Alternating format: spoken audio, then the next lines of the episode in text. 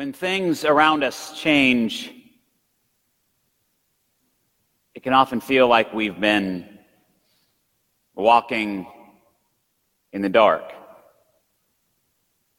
Because when things around us change, it feels a little bit like the light shifts. Our, our focus goes into new places. We, we see things differently.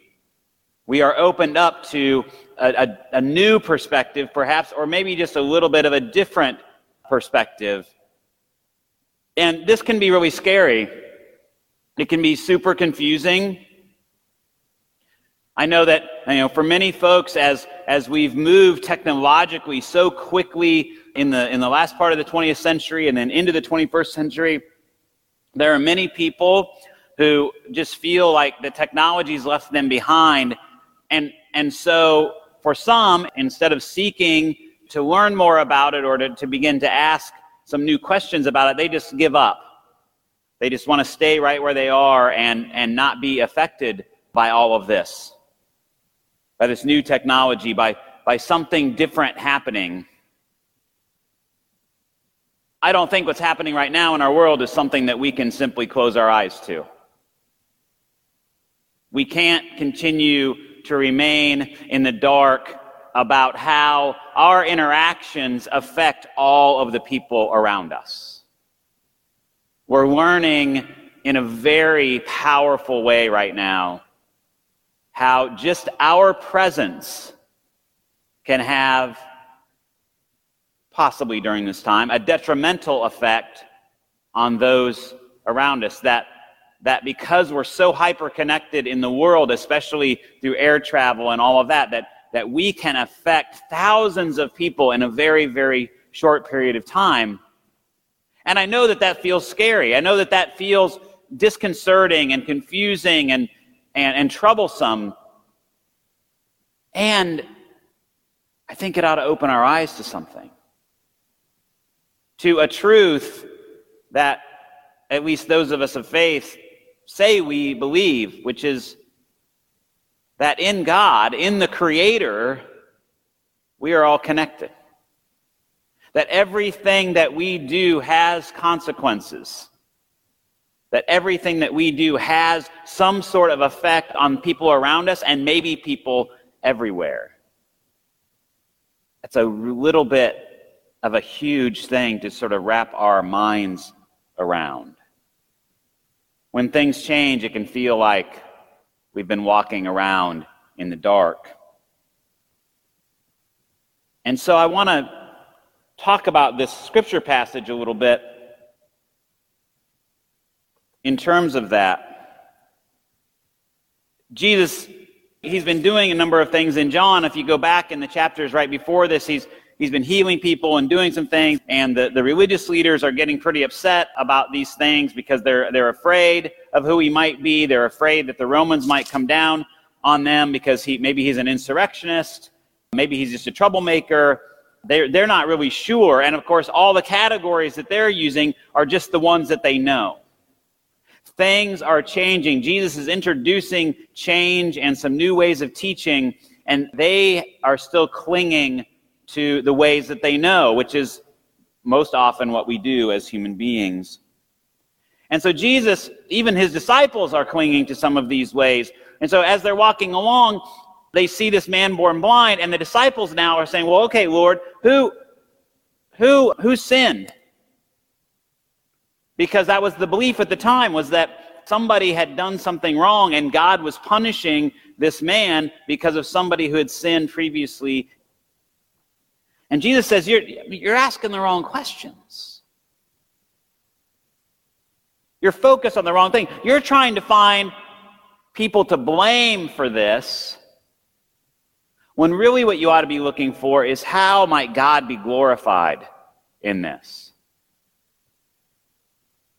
And so I just want you to pause for a second right there with that statement and think about your thought processes and the thought processes of things on social media and where we've been going.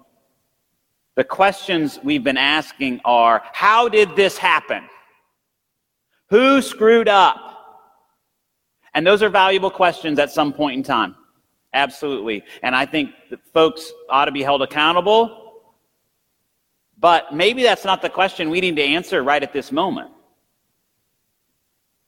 Maybe one of the questions we ought to answer, at least as people of faith, is how can God be glorified in the midst of this? What is it that we can do? Not just asking, how did this happen? Trying to place blame on someone. That will come. But I just believe right now we need to be focused as a people, and especially as Christians, on what is it that we can do? How can we glorify God in the midst of all of this? What is it that as things change here, that is being revealed to us in a different way? What priorities are being shaken up? What, what fears are being brought up that we need to give up to God? And so then, as Jesus moves on here and says, Well, you know, neither, neither his man or his parents sin. He was born blind that God's works might be revealed in him. And then he spits on the ground, he takes the mud, he puts it on his eyes, and he tells him to go wash in the pool of Siloam. I didn't realize this until about halfway through the week when I was reading this. The man never asks to be healed. He never asks to be healed. But Jesus heals him. I just think it's an interesting little fact. I, I don't want to make much of it, but it's just interesting. But he heals him, and the man is really excited that he can see. And he begins to tell people about it, of course. But what's so interesting to me is that, is that then when this changes, when this man who was born blind now can see, his neighbors don't even recognize him. They're still blind to this thing that has happened. We see oftentimes what we expect to see. And they expect to see this man born blind. They expect him to be begging. They expect him to be whatever. I mean, I'm sure that, the, that, the, that his face had not changed as much, his body had not changed, but it's just that his eyes were open and that he, that he could see. And they didn't recognize him. Where is it that as things change, we are still blind to the new realities? to what is actually going on around us, to the, to the new priorities that God might be putting in, in front of us right now, the ways that we need to care for our neighbor, the way that we need to take care of our finances, the way that we need to prioritize our lives. Where are those things where as things change, we're still blind to them? Well, so of course, in the scripture passage, the, the Pharisees have to get involved or the, or the religious leaders have to get involved.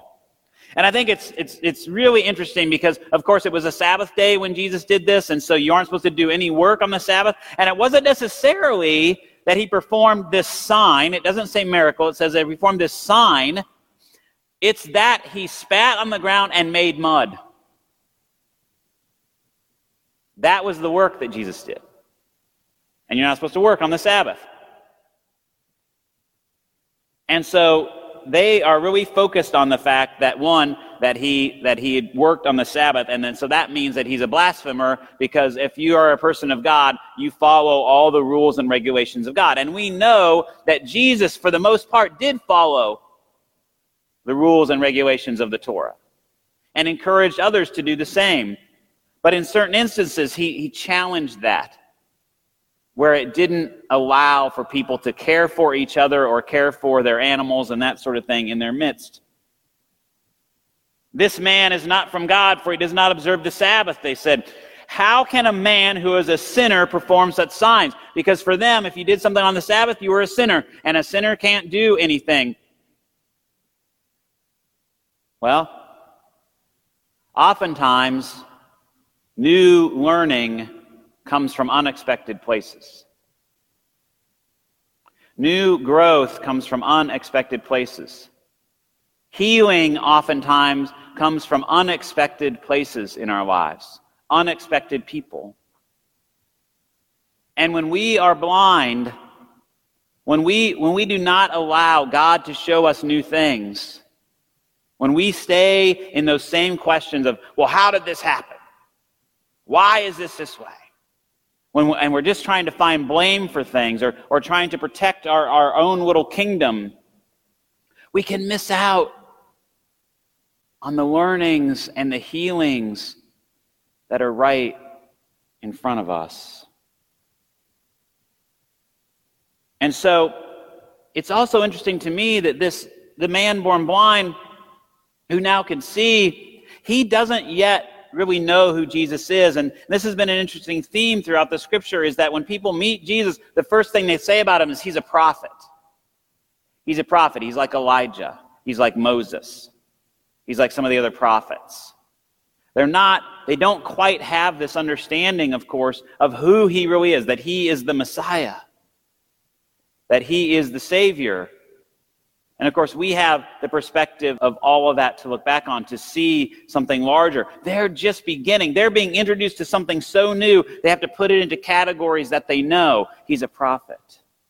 It's only later when his eyes are opened and he hears and he understands who Jesus is. The Jews didn't believe that he, that he had been born blind and re- received his sight.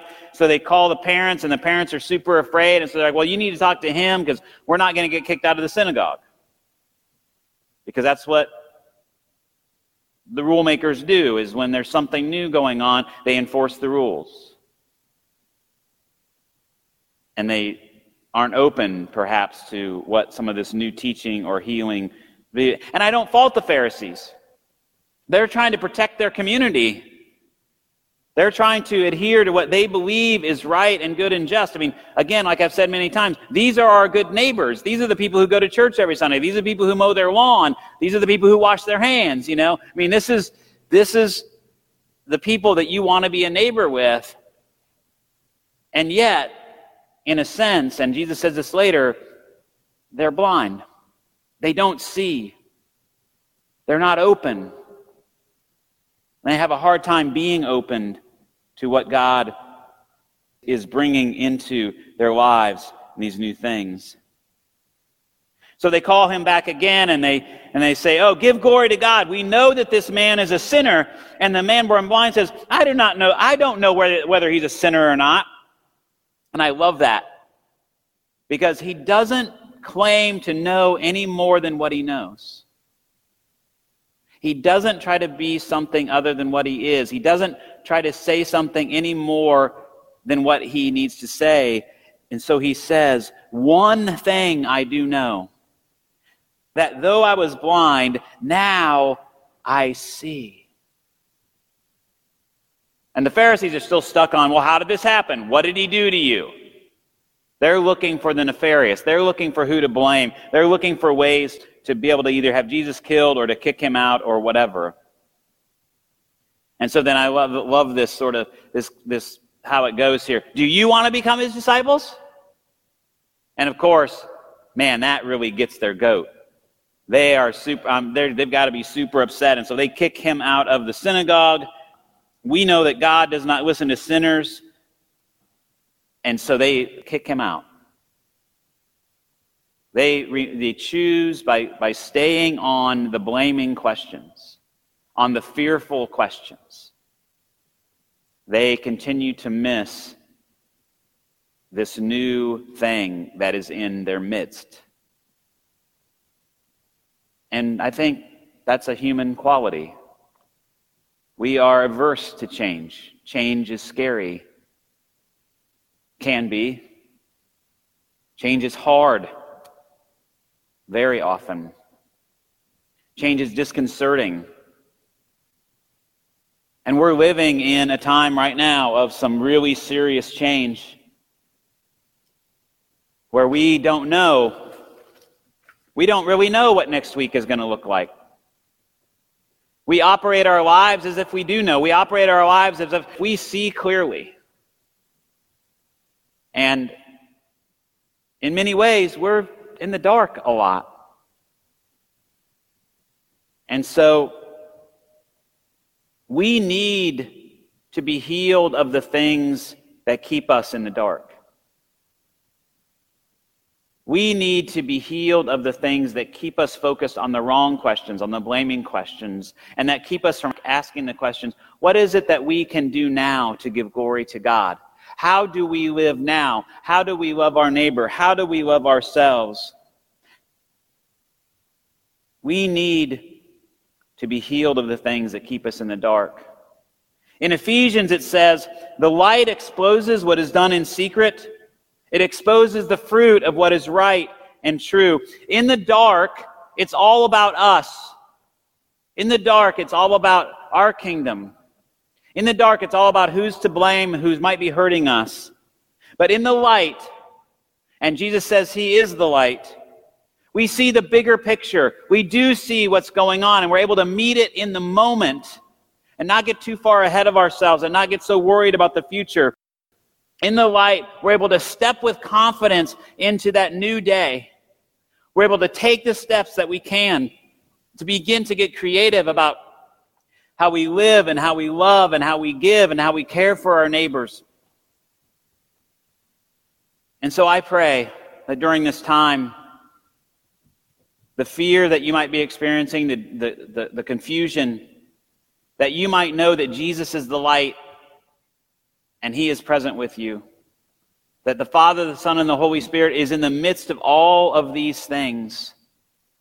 That even in the darkness, the light shines. May you be healed of anything that is keeping you in the dark. May you focus your life on what can I do now to give glory to God. May the priorities that are, that are being shaken up, may they be put right in your life again as we move forward into the unknown. But one thing is known Jesus is the light, and He is there ahead of us, no matter where the path may lead. Amen.